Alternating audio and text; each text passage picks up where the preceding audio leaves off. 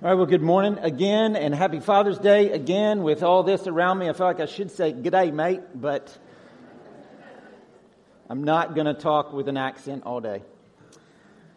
I do want to say a special thank you to uh, Jennifer and Teresa, who worked hard on uh, decorating, and everyone who worked hard on decorating this entire week. Um, thank you, guys. We are for those of you who maybe weren't here in the announcements. For those who weren't here, maybe in the announcements, we don't all, the church doesn't always look like this. Uh, we are gearing up for VBS tomorrow. I knew there'd be a lot of stuff on stage, so I thought I'd wear a tie to try to, you know, you know, bring us from the cartoon back to kind of what we're doing here, look a little more serious. I don't normally wear a tie either. Uh, but happy Father's Day again. Tomorrow we're going to be kicking off VBS. Like I said, there's going to be a lot of singing, a lot of dancing, a lot of teaching about Jesus. It's going to be great. Would ask you to pray uh, as a church for VBS this week. Um, that God would work in the midst of people's lives and hearts. And like I said, there's going to be a lot of singing. So, kind of thinking about songs a little bit this week. Uh, how many of you have ever made a playlist? Now, for some of you, maybe who are, you know, my generation or older, we used to call them mixed tapes, right? And if you, if you, if you were fancy enough to have two cassettes, you could, you know, record off the cassettes, but a lot of times you just had to sit there waiting on the radio, you know, to, and then you hit record real quick, and that's how you'd get a song. But playlists are something that we, we put together. I've got several on my, on my phone. Haley, I want to ask you a question. You may be embarrassed. How many playlists do you have on your phone? Over 400 playlists. Let's give her a hand. That's a dedication, right? but playlists are something that, that, are fun to put together. Um, this week I was flying back from California and uh, we had to stop in Las Vegas on the way back for a, a layover and then you know we took off again and as we were flying back we flew over the grand canyon we flew past like uh, the vermilion cliffs and just a lot of stuff that we saw last year my family saw last year uh, on a southwestern road trip. And so i pulled my phone out and i pulled up the playlist that we had put together for that trip uh, as we were flying over everything just to remind myself you know and i hear those songs and it just jars you know memories uh, kind of like smells are very memorable. Songs are kind of the same same way. If you listen to certain songs at a certain time of your life, it'll take you right back there. And so some of the songs that we did last year on the playlist were that way. And so as I was flying over, I was listening to all of those and just reminiscing on what we did last year. And what I want to do this morning out of this psalm is kind of deduce it to three quick truths that I want to serve as kind of like a playlist for you. And, and it's a playlist I want you to keep on repeat in your mind, just as we kept last year that Southwestern playlist on repeat. Everywhere we drove, we were just playing it, playing it, playing it. And so I want to give you these three truths to keep on playlist or keep on repeat in the playlist of your mind. And they're truths for all of us, okay? But as it is Father's Day, I'm going to apply them most specifically, but not exclusively, to fathers. And the reason I want to keep us, you know, on this playlist is because like, we need this. Now, somebody's going to say, Joe, but it's a psalm of lament. Why are you going to preach a psalm of lament on Father's Day? Shouldn't we like be celebrating fathers today? I mean, you punted on a hard text when on, on Mother's Day, and now we come to a hard text, and you're not going to punt on this one. Why would you do that? Why don't you do that? Shouldn't we honor dads, celebrate dads? Well, I do want to honor dads, and I do want to celebrate dads. When you look at statistics of what the difference a loving dad, a loving father makes in the home, it's striking. So many of our problems in our country today center around fatherlessness, from violence and mass shootings to drugs to poverty, so much. Not, it's not only that, but that statistically is a big part of it. And so, thank you, Dad who are in there, who are fighting, who are raising the kids. We appreciate you. We're thankful for you and what you do. But while Psalm 13 is a psalm of lament, I do think it is actually really, really, really helpful to all of us, and in particular to dads. Because again, it's something we need. Because, dads, think about for a minute like, what is your main job? What is your aim in fathering as you seek to raise sons and daughters? What are you aiming at in raising them? What is your ultimate goal? And, friends, this is where a Sunday school answer is absolutely right. Our goal is to raise sons and daughters who love and follow Jesus. That is our main goal. I think anyone in here pressed would answer that way. Yeah, I'm in church. I need to answer. You know, it's about Jesus. Let's follow Jesus. Let's love Jesus. The question I do have for you, dads, though, is are you? Are you seeking to raise your, your children to love and follow Jesus? Like, are you truly doing that? Or, listen to me, have secondary pursuits supplanted or pushed down what is to be primary?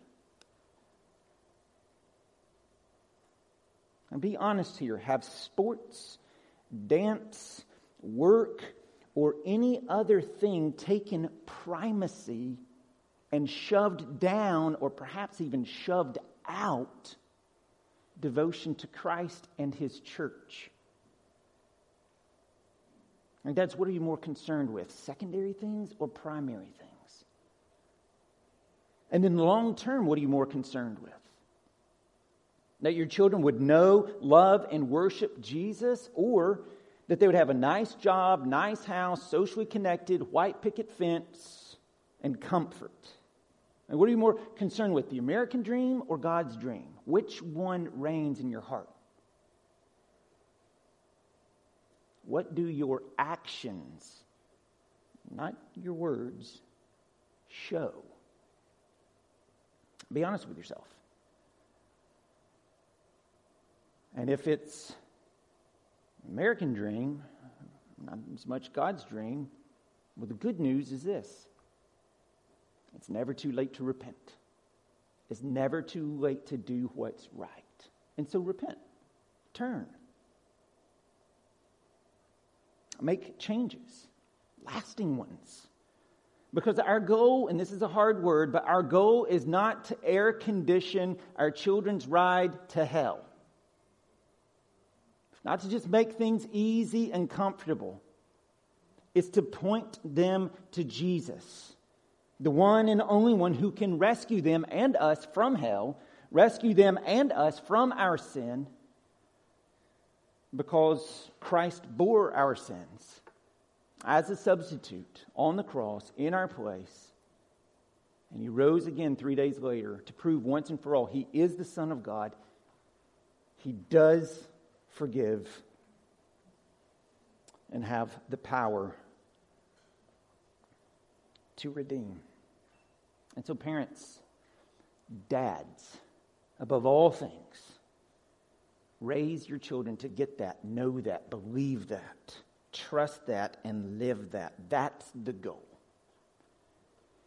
And because that's the goal, that means, as John Piper put it, what you are in relation to God is far more important than any particular parenting technique you try to employ. I mean, will your children hope in God if you hope in money?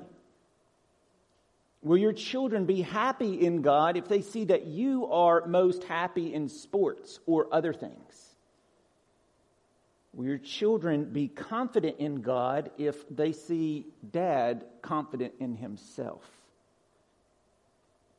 And so, the most important thing you can do for your kids, dads, is to be converted to Christ. It's the most important thing you can do.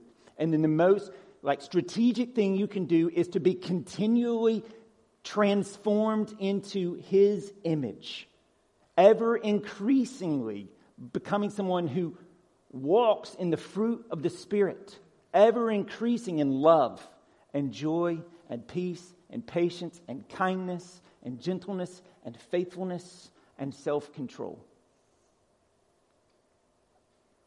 And so, the goal we are aiming at in our parenting is to raise children who worship and enjoy God over all things and lead others to do the same. That's the goal for our parenting, and it's more caught than taught. So, help your kids catch it by living it.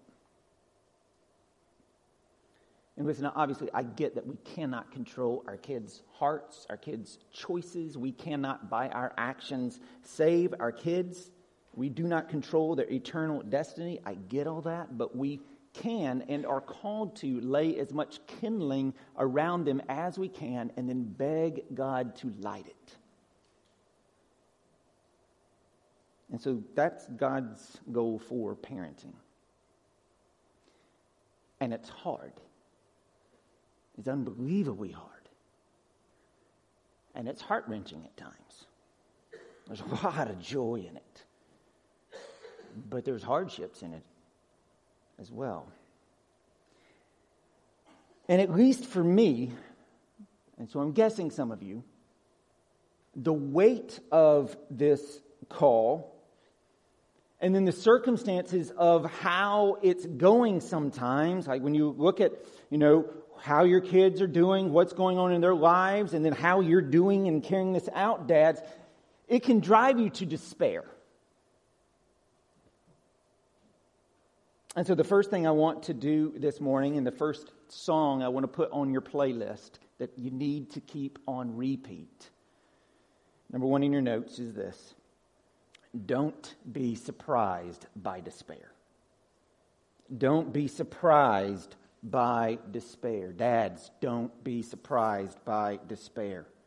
Like sometimes, because you care so much it drives you to the same feelings David had in Psalm 13. So look at verse 1 and 2 with me. How long, O Lord? Will you forget me forever? How long must I take counsel in my soul and have sorrow in my heart all the day? Moms and dads, have you, have you been there?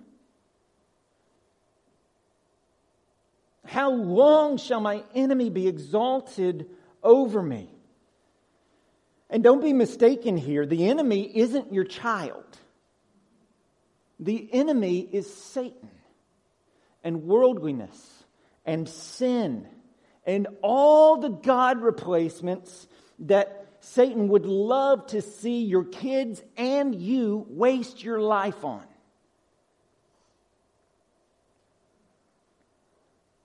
Giving up their soul to gain whatever world it is they have set their heart upon. And so when you see that happening sometimes in your kids, when you see sinful choices that they are making, it can drive you to despair. Stepping outside of parenting for a moment, sometimes this is just how life feels. How long, O oh Lord? Where are you? It seems like you've forgotten me. How long is my enemy going to be exalted? Friends, as Christy was so accurately praying, those feelings are real. They are in Scripture. That happens. These feelings happen. So don't be surprised. Don't be surprised by despair. When it comes, though, go to the next song on the playlist that we have to keep on repeat. And that is this number two pour out your heart in prayer. Pour out your heart in prayer. And somebody's like, Joe, that is so cliche. Well, maybe it is. But just because it's cliche doesn't mean it's not true. Pour out your heart in prayer. Look at David here again, Psalm 13. In the midst of despair, this is what he does. He pours out his heart in prayer. Look at verse 3. Consider and answer me, O Lord my God. Light up my eyes, like open them up that I might see. lest I sleep the sleep of death, lest my enemies say, I have prevailed over him. Enemy being sin, Satan, worldliness. Lest my foes, same thing, rejoice because I am shaken. And so David is saying, Lord, I am uh, like, I'm about done here. I am overwhelmed. I've been hanging on to the rope and my hands can't hang on anymore. Help me. And friends, he absolutely will. He absolutely will. Like I was thinking about, you know, he, he's not. So, so at Christmas time, TBS plays Christmas Story nonstop, right? You guys know what I'm talking about? God is not, you know, Santa at the top of the slide, boot on your head, ho, ho, ho, shoving you away. That is not God. He is picking you up. I've got you, son. I've got you, daughter. Dad, Daddy's here. You're safe. I have you. I'm not going to let go. God loves to spring into action for his children because he's a good father, and that's what good fathers do. And so Jesus says this in Luke chapter 11, starting in verse 11. What father among you, if his son asks for a fish, will instead of a fish give him a serpent? Or if he asks for an egg, will give him a scorpion? If you then, who are evil, know how to give good gifts to your children, how much more will the Heavenly Father give the Holy Spirit to those who ask Him? And so God is good, and He delights in you as a son or a daughter, not because you're awesome, but because you're in Christ, and Christ is awesome.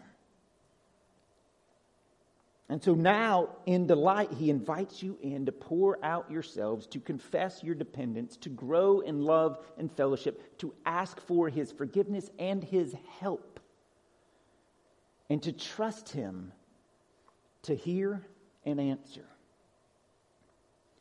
But somebody's like, but Joe, I did that, and he didn't answer. Me too.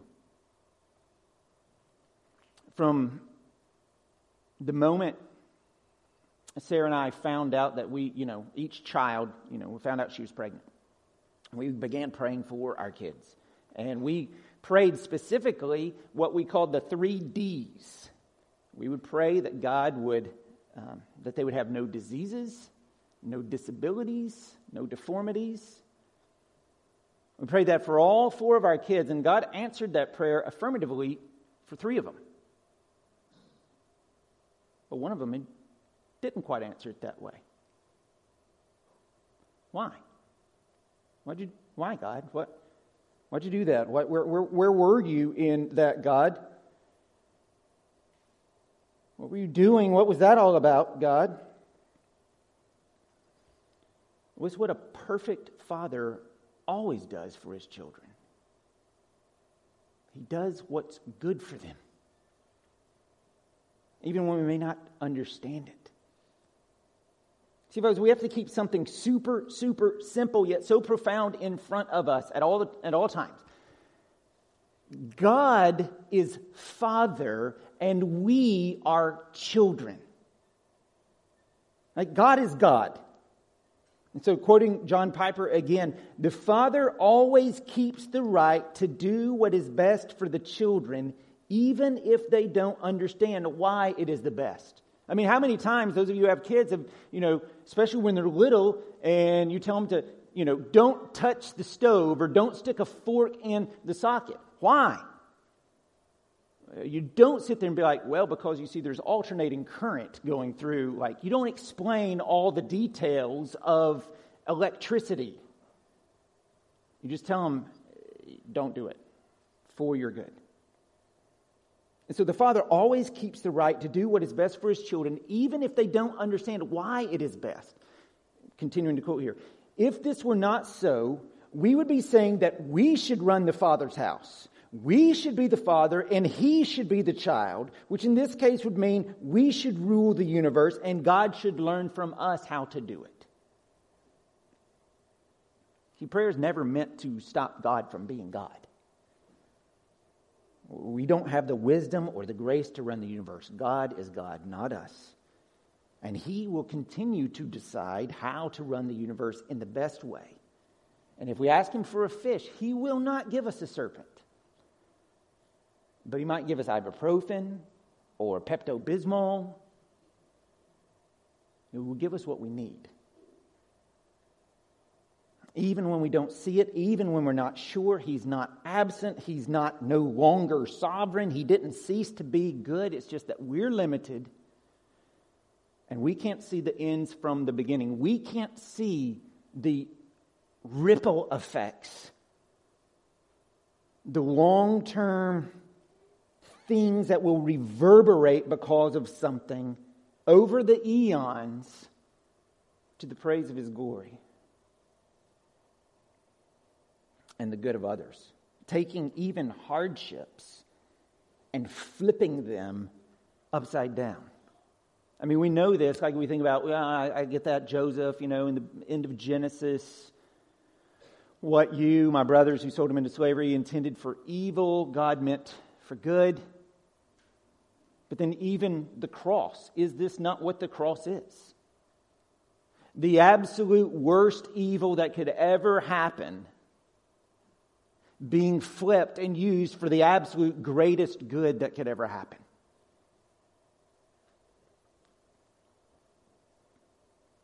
And somebody's like, well, if that's true, then why, why even pray? Friends, things that would not otherwise happen happen because we pray. And how that meshes together with the sovereignty of God is too big for this little brain. But meshed together, it does. And so pour out your heart in prayer. He's a good father, y'all. He's a good father. And he loves each one of you so much. And he loves your kids more than you do. So trust him. Trust in God's care. And that's the third song on, on, on the playlist when you got to keep on repeat. And don't be surprised by despair. Pour out your heart to God in prayer. And number three, trust in God's care. Trust in God's care. And as you pray and as you talk with the Father, this third one becomes possible. Because again, you look at Psalm 13, you look at David. He's depressed, he's anxious, he's despairing. How long, O Lord? Where are you? What are you doing? Consider, answer me. And as he prays, bam! peace begins to flood into his heart when you get to verse 5. So at it with me. But I have trusted in your steadfast love. My heart shall rejoice in your salvation. I will sing to the Lord because he has dealt bountifully with me bountifully. Remembrance is so important. Like hard times come, and they really are hard. But when we trust in God's care, when we trust in how He has dealt bountifully with us in the cross, in grace, in forgiveness, and just in the details of our lives, when we remember His faithfulness, we remember how He's dealt bountifully with us, well, then when despair hits, our ship isn't sunk because we remember the past. We remember that God is good, that God has taken care of us, that God is still working a good plan. And like we've seen so much in when we're in the book of Exodus, it just often doesn't shake out the way we anticipate, but it's still good. Like God always keeps his promises, always but a lot of times not in the way we might expect. And so, dads, again, we have a job to do.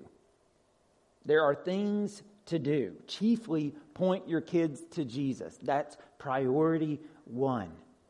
And so make sure your life and make sure like your schedule and what is most val like make sure that's what you're doing. You're pointing them to Jesus. But then also remember it's not all on you. It's not all on you. Like when you're driven to despair, pour out your heart and prayer and trust in God's care. I.e., don't live like a functional atheist, as if He's not around, as if God's not there, as if everything rides on you. You're not alone. God is there, and He's good, and He's kind, and He's gracious and merciful, abounding in steadfast love. Yes, you have a part to play. But God's a lot bigger than you are and can do a lot more than you do. And so trust Him. Trust Him. And when despair strikes, remember His faithfulness and His love. And notice verse 5 it's a steadfast love. It's not a waffling love. It's not a teetering love. It's not a love, hey, when you're doing good, then I love you, and when you're not, I don't. That is not how God loves. He loves unconditionally. And has He not proved it or and or in your life? Like when you just take a minute and you think, and you think about back about how God has dealt bountifully with you throughout your life. I think about my own life, 43. 43 years of God dealing bountifully with me. I think about all that he has done to bring me to June 19th, 2022. How he's preserved you, how he's preserved through storms. Just think about how he's preserved you through storms, how he's preserved you through crushing grief and disappointment, heartache, tragedy, worries, financial ruin, issues with your kids, getting older, caring for people as you see them decline? Just think about that. How he has sustained you and how he's been faithful to you even when you were faithless, and how he's dealt bountifully with you all these years. Okay? Remember that then and then now, remember, like right now, God's not going to quit being that way. He's not going to stop dealing bountifully with you. He's not going to stop being faithful towards you. He's going to keep on because, like, who he is is faithful. That's who he is. He's a promise keeping God. That's who he is. And he loves you and is for you, and He loves your kids and is for them, not against them. And so, do your part, yeah. And don't be surprised when despair comes. When it comes, pour out your heart in prayer and trust in God's care. And keep that little rhyming playlist on repeat in your minds daily. Oh, here's despair. I'm not surprised by it. I'm going to pour out my heart in God's prayer and I'm going to trust Him. That is just on, that is on repeat in your life. Don't be surprised. Pray, trust.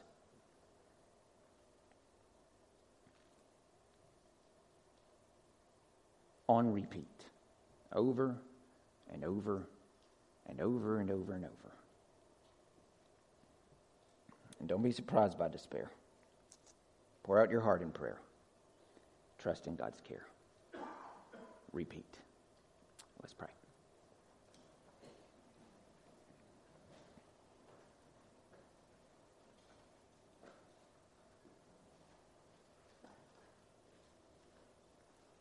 Father, being a father is hard. And so we pray for your grace we pray for your mercy. We pray for you to bless our intentions, even as we, dads, blow it so often. Father, I pray that you would help us as fathers to model to our kids what a life living for Jesus looks like, including repenting and turning, including asking our children for forgiveness when we sin against them, showing them what it looks like to say, I'm sorry. That is not what a good dad does. Give us this grace, Lord. And Father, help us as fathers, as families, to not judge our parenting on one event, whether it's really awesome or it was really terrible, but over a lifetime. Father, help us as fathers and as families to just have lots and lots of fun and talk about Jesus a whole lot.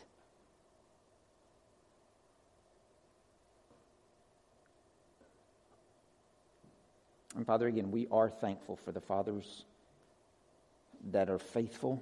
I'm thankful for my own dad. But Father, we are most thankful for you that you are a perfect Father and that you love us like a father. You do not keep us at arm's length. You draw us close. You hold us fast. You see us through. You are a rock. We can lean on your arms.